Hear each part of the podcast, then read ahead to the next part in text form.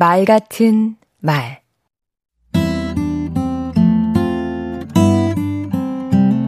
안녕하세요. 강원국입니다. 여러분은 말하기가 가장 두려운 경우가 언제인가요? 여러 사람 앞에서 연설해야 할 때? 면접이나 발표 등 말로 평가받는 상황? 맞선이나 소개로 이성을 처음 만나는 자리 등 사람마다 다를 것입니다. 저는 돌아가며 한마디씩 해야 하는 상황에서 가장 떨립니다. 내 순서가 가까워 올수록 점점 더 떨립니다. 왜 그럴까 생각해 봤습니다. 첫 번째는 앞서 말한 사람들과 비교해서 그런 것 같습니다. 다들 왜 그리 말을 잘하는지 전혀 떨지 않는 듯 보입니다. 두 번째 이유는 내가 할 말을 앞에서 다 해버려서 그렇습니다.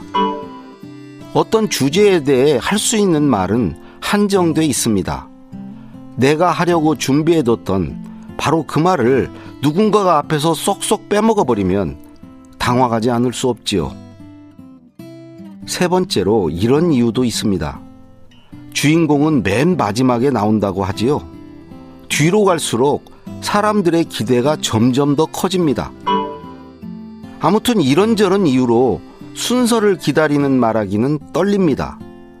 그런데 대부분의 말하기는 이런 상황에서 벌어지지요. 언젠가 내 차례가 옵니다. 나도 말해야 합니다.